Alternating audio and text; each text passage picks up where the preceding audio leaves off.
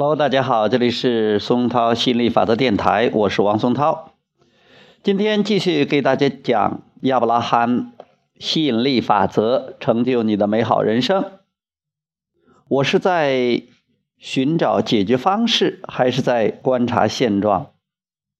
很多人会说，亚伯拉罕，你们是不是想让我们把头埋进沙子里？是不是要我们对有麻烦的人不管不顾？即使我们有可能对对人有所帮助，是不是也要放弃努力啊？但我们认为，如果你打算有所帮助，那么就不要把目光集中在麻烦上，而要集中在帮助上，这是天壤之别。当你寻求解决方法时，你会感受到积极情绪。而当你注视着麻烦时，你正感受到消极情绪。如果你想知道别人想要什么，你就可以通过你的言语和注意力鼓励他们拥有自己想要的事物，这样就会带来很大帮助。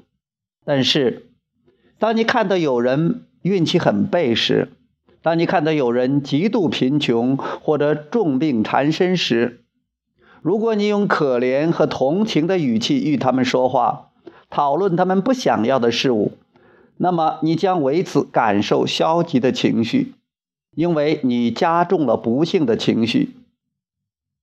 当你谈论着对方不想要的事物时，你在帮助对方进行错误的创造。因为你增强了不想要的事物的思想震动。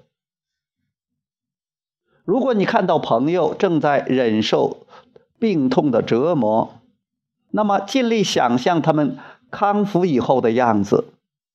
注意，当你关注他们的疾病时，你会感觉很糟糕；但是当你关注他们以后康复的状态时，你会感觉良好。通过关注他们的健康，你允许了内心世界的联系。他此时也在盼望他们康复，而你的影响就可能有助于朋友的康复。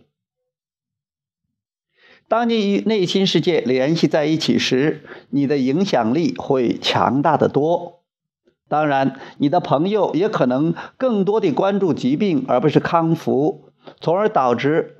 一一直生病。